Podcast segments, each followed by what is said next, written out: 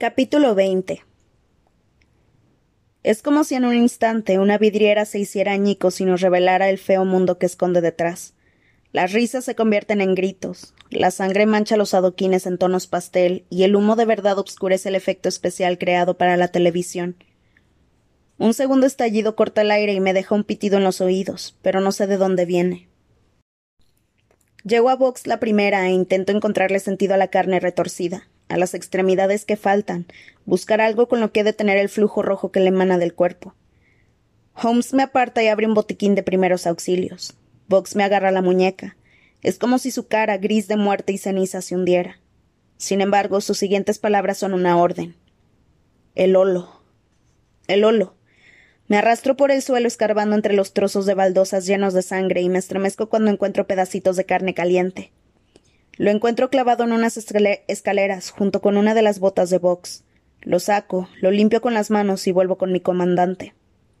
Holmes le ha puesto una especie de venda de comprensión al muñón del muslo izquierdo de Box, pero ya está empapada.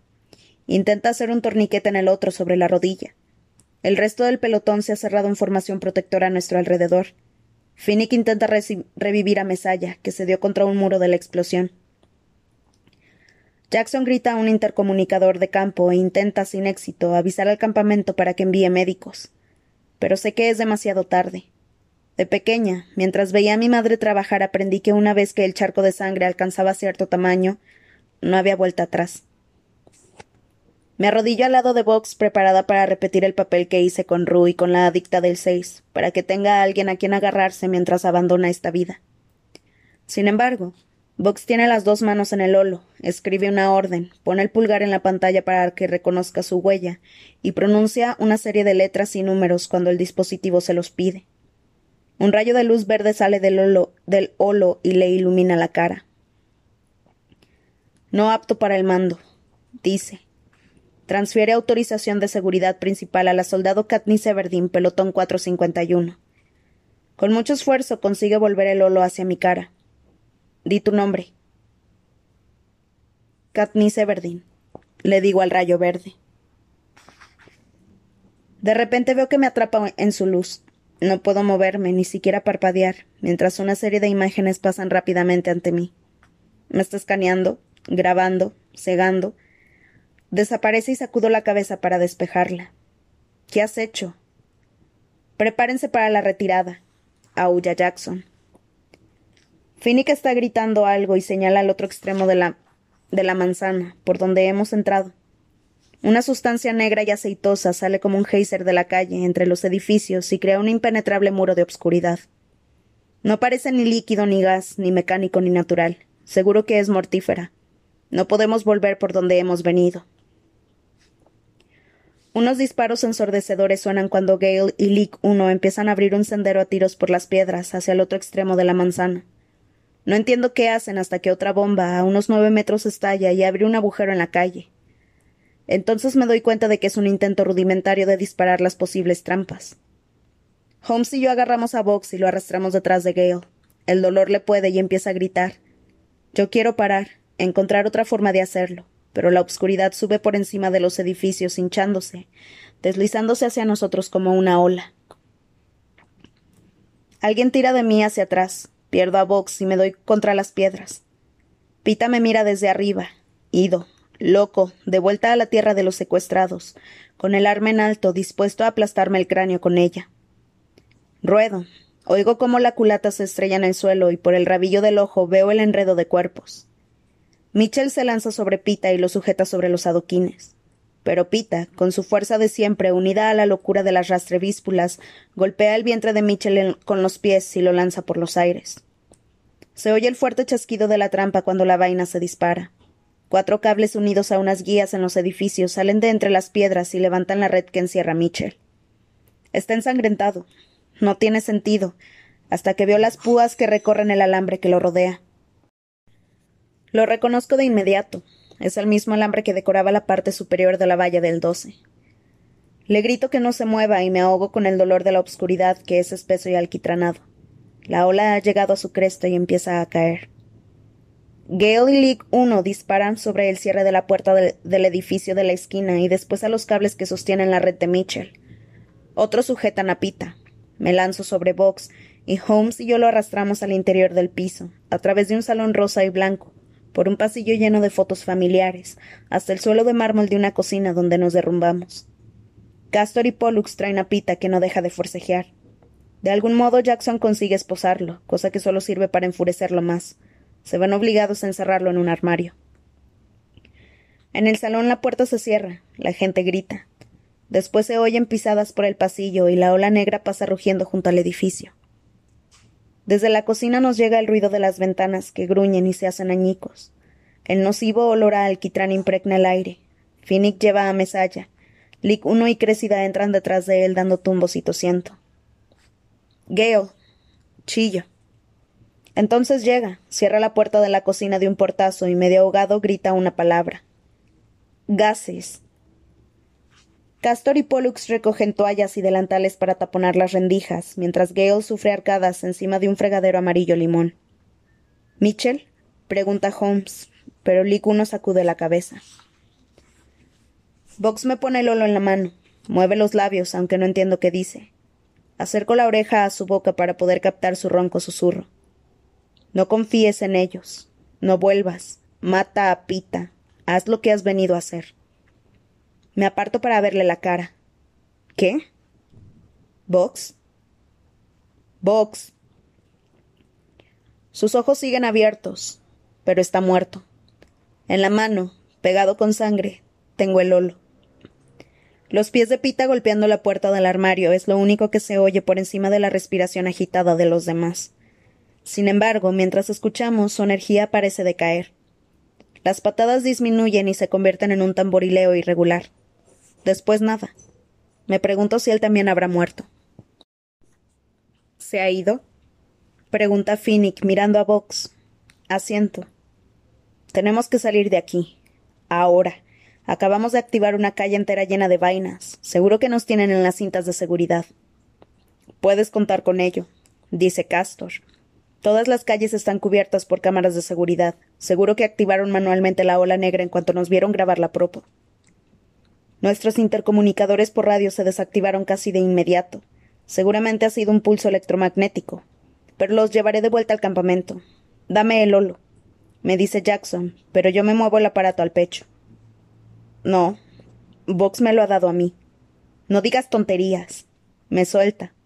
Claro, ella cree que es suyo. Es la segunda al mando. Es verdad, dice Holmes. Le transfirió la autorización de seguridad principal mientras agonizaba. Yo lo vi. ¿Por qué iba a hacer eso? exige saber Jackson. Eso. ¿Por qué?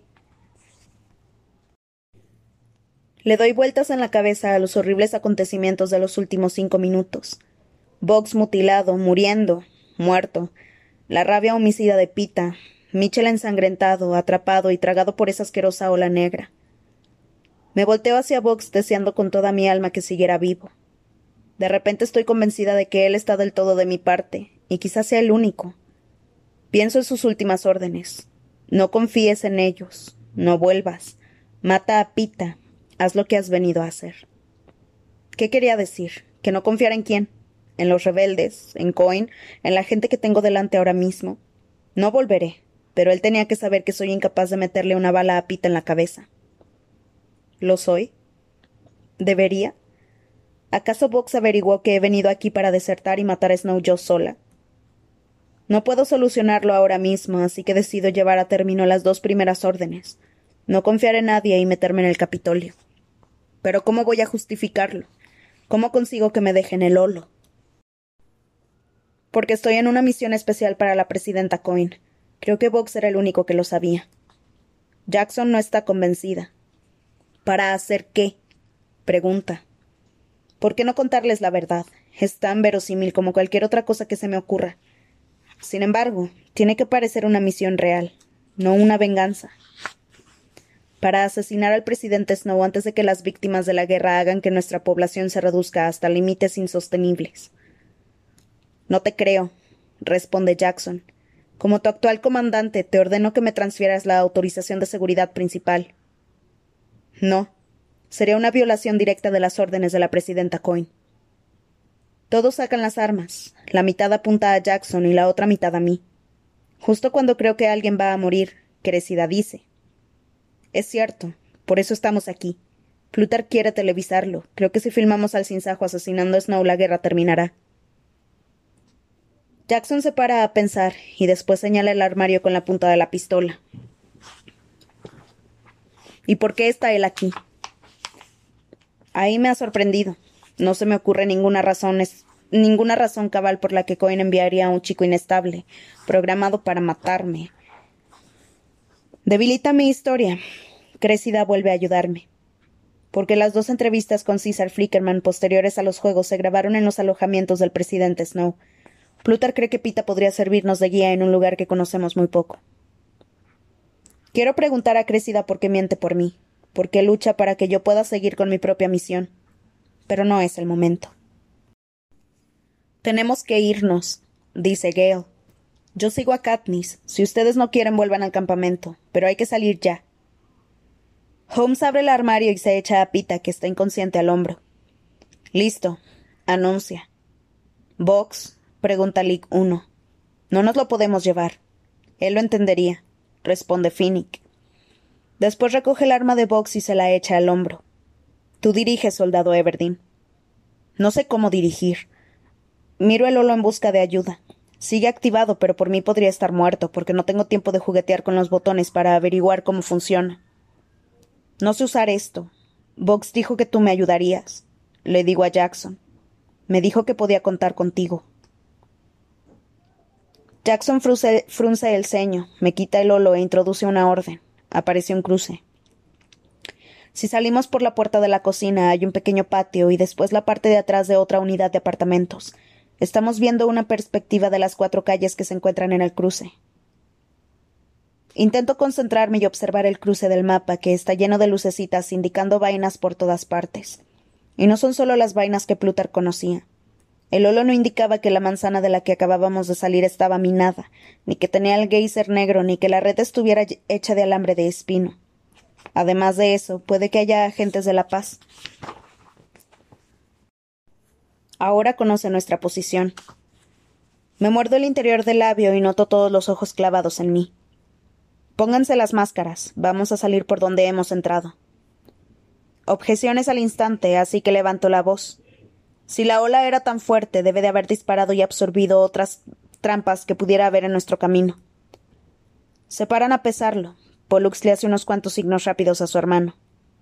También puede haber desactivado las cámaras, traduce Castor, al tapar las lentes. Gale apoya una de las botas en la encimera y examina la salpicadura de negro en la punta. La rasca con un cuchillo de cocina. No es corrosivo, creo que está diseñado para ahogar o envenenar. Seguramente es nuestra mejor oportunidad, dice Lick 1. Nos ponemos las máscaras. Finnick ajusta la de Pita. Crecida y Lick 1 llevan entre las dos a Mesaya, que está mareado. Espero que alguien inicie la marcha hasta que me doy cuenta de que ahora ese es mi trabajo. Abro de un empujón la puerta de la cocina, pero no encuentro resistencia. Una capa de un centímetro de grosor de porquería negra se ha extendido por el salón y ha cubierto tres cuartos del pasillo. Cuando le doy con precaución usando la punta de la bota, descubro que tiene la consistencia de un gel. Levanto el pie y después de estirarlo un poco vuelve a su sitio como un resorte. Doy tres pasos por el gel y miro atrás. No dejo huellas. Es la primera cosa positiva que sucede en todo el día. El gel se va haciendo más denso conforme avanzo. Abro la puerta principal temiendo que entren más litros y litros de esa cosa, pero la sustancia negra mantiene su forma. Es como si hubieran metido en pintura negra la manzana rosa y naranja para después sacarla a secar. Los adoquines, los edificios e incluso los tejados están cubiertos de gel. Una gran lágrima cuelga sobre la calle y de ella salen dos formas el cañón de un arma y una mano humana. Mitchell. Me quedo en la acera mirándolo hasta que el resto del grupo se une a mí. Si quieren, si alguien quiere volver, por lo que sea, ahora es el momento. Digo, sin preguntas ni rencores. Nadie desea retirarse, así que empiezo a avanzar hacia el Capitolio, sabiendo que no tenemos mucho tiempo. Aquí el gel tiene más profundidad, de 10 a 15 centímetros, y hace un ruido de succión cada vez que levantas el pie, aunque sirve para ocultar nuestro rastro. La ola debe de haber sido enorme y potente, ya que ha afectado a varias de las manzanas que tenemos delante. Y a pesar de pisar con cuidado, creo que mi instinto estaba en lo cierto al decirme que había activado otras vainas. Una manzana está llena de cadáveres dorados de rastrevíspulas. Las liberarían y sucumbirían ante los gases. Un poco más adelante se ha derrumbado un edificio entero bajo el gel. Corro por los cruces y levanto una mano para que los demás esperen hasta comprobar que no hay problemas, aunque parece que la ola ha desmantelado las vainas mejor que cualquier pelotón rebelde. En la quinta manzana noto que hemos llegado al punto en el que comenzó la ola. El gel solo tiene un par de centímetros de grosor y veo unos tejados celestes asomando por el siguiente cruce. La luz de la tarde se ha apagado un poco y necesitamos urgentemente ocultarnos y organizar un plan. Escojo un edificio que se encuentra a dos tercios del fin de la manzana. Holmes fuerza la cerradura y yo ordeno a los demás que entren. Me quedo en la calle un minuto y observo cómo desaparecen nuestras huellas. Después cierro la puerta. Las linternas integradas en los fusiles iluminan una habitación grande con paredes de espejos que nos devuelven la mirada cada vez que nos giramos. Gale comprueba las ventanas, que no presentan daños, y se quita la máscara. No pasa nada, se huele un poco, pero no es muy fuerte. El piso parece diseñado exactamente igual que el anterior. El gel bloquea la luz natural, natural de la parte delantera, aunque un poco de luz consigue filtrarse a través de las contraventanas de la cocina. En el pasillo hay dos dormitorios con sus baños. La escalera de caracol del salón conduce al espacio abierto de la segunda planta. Arriba no hay ventanas, pero las luces están encendidas, seguramente porque alguien evacuó el lugar a toda prisa. En una pared hay una enorme pantalla de televisión apagada que emite un suave brillo. Por todo el cuarto hay sillones y sofás lujosos. Nos reunimos aquí, nos dejamos caer en los asientos e intentamos recuperar la respiración. Jackson apunta a Pita, que sigue esposado e inconsciente, tirado sobre el sofá azul marino en, en el que lo ha depositado Holmes. ¿Qué voy a hacer con él? ¿Y con el equipo de televisión? Y con todos, en realidad, aparte de Gale y Finnick, porque preferiría perseguir a Snow con ellos en vez de sola. Pero no puedo conducir a diez personas por el Capitolio en una misión falsa, ni siquiera suponiendo que pudiera leer el holo. Debería o podría haberlos enviado de vuelta cuando tuve la oportunidad. O era demasiado peligroso tanto para ellos como para mi misión. Quizá no debería haber escuchado a Vox porque puede que estuviera sufriendo alucinaciones. Quizá tendría que confesarme. Pero entonces Jackson se haría con el mando y acabaríamos en el campamento, donde yo respondería ante Coin. Justo cuando la complejidad del problema al que he arrastrado a todo el mundo empieza a sobrecargarme, sobrecargarme el cerebro, una lejana cadena de explosiones hace temblar el cuarto. No ha sido cerca, nos asegura Jackson, a unas cuatro o cinco cuadras. Donde dejamos a Vox, dice Lick 1. Aunque nadie se ha acercado a ella, la tele, la tele se enciende de repente y emite un agudo pitido que nos pone casi a todos de pie. No pasa nada, nos tranquiliza Crécida. Es una retransmisión de emergencia. Todos los televisores del Capitolio se activan automáticamente. Y ahí estamos nosotros, en pantalla, justo después de la bomba que acabó con Vox. Un narrador explica a los espectadores que están viendo cómo intentamos reagruparnos, reaccionar ante la llegada del gel negro que sale de la calle y perder el control de la situación. Vemos el caos que sigue a la ola hasta que ésta bloquea las cámaras. Lo último que sale es Gale solo en la calle, intentando disparar a los cables que mantienen, atrapado a Mitchell. El periodista nos identifica a Gale, Finnick, Vox, Pita, Crecida y a mí por nombre. No hay tomas aéreas. Vox debía de estar en lo cierto sobre sus aerodeslizadores, dice Castor. Yo no me había dado cuenta, pero supongo que es el tipo de cosas que nota una cámara. La cobertura continúa desde el patio trasero del piso en el que nos refugiamos. Los agentes de la paz ocupan el tejado de nuestro anterior escondite, lanzan proyectiles contra los apartamentos y desencadenan la serie de explosiones que hemos oído. Después el edificio se derrumba en una nube de polvo y escombros. Ahora pasan a una transmisión en directo. Una periodista está de pie en el tejado con los agentes. Detrás de ella el edificio arde. Los bomberos intentan controlar las llamas con mangueras de agua, nos declaran muertos. Ah, por fin un poco de suerte, comenta Holmes. Supongo que es verdad. Sin duda es mejor que tener al Capitolio persiguiéndonos. Sin embargo, no puedo evitar imaginar cómo verán esto en el 13, donde mi madre, Prim, Hazel, sus hijos, Annie, Hamish y muchas otras personas creen que acaban de vernos morir. Mi padre acaba de perder a mi hermana y ahora. dice Lick 1.